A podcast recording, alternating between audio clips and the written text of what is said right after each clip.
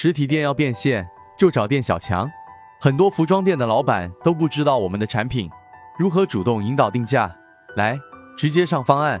如果你花个万八千的买了一个台最新的苹果，你有很大概率再去买一份价值两千元的手机保险，包换屏幕，还能下次加钱换机。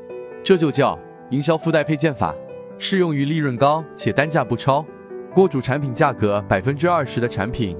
当你花了大价钱消费，这时候在你心里会弱化附带产品的价格。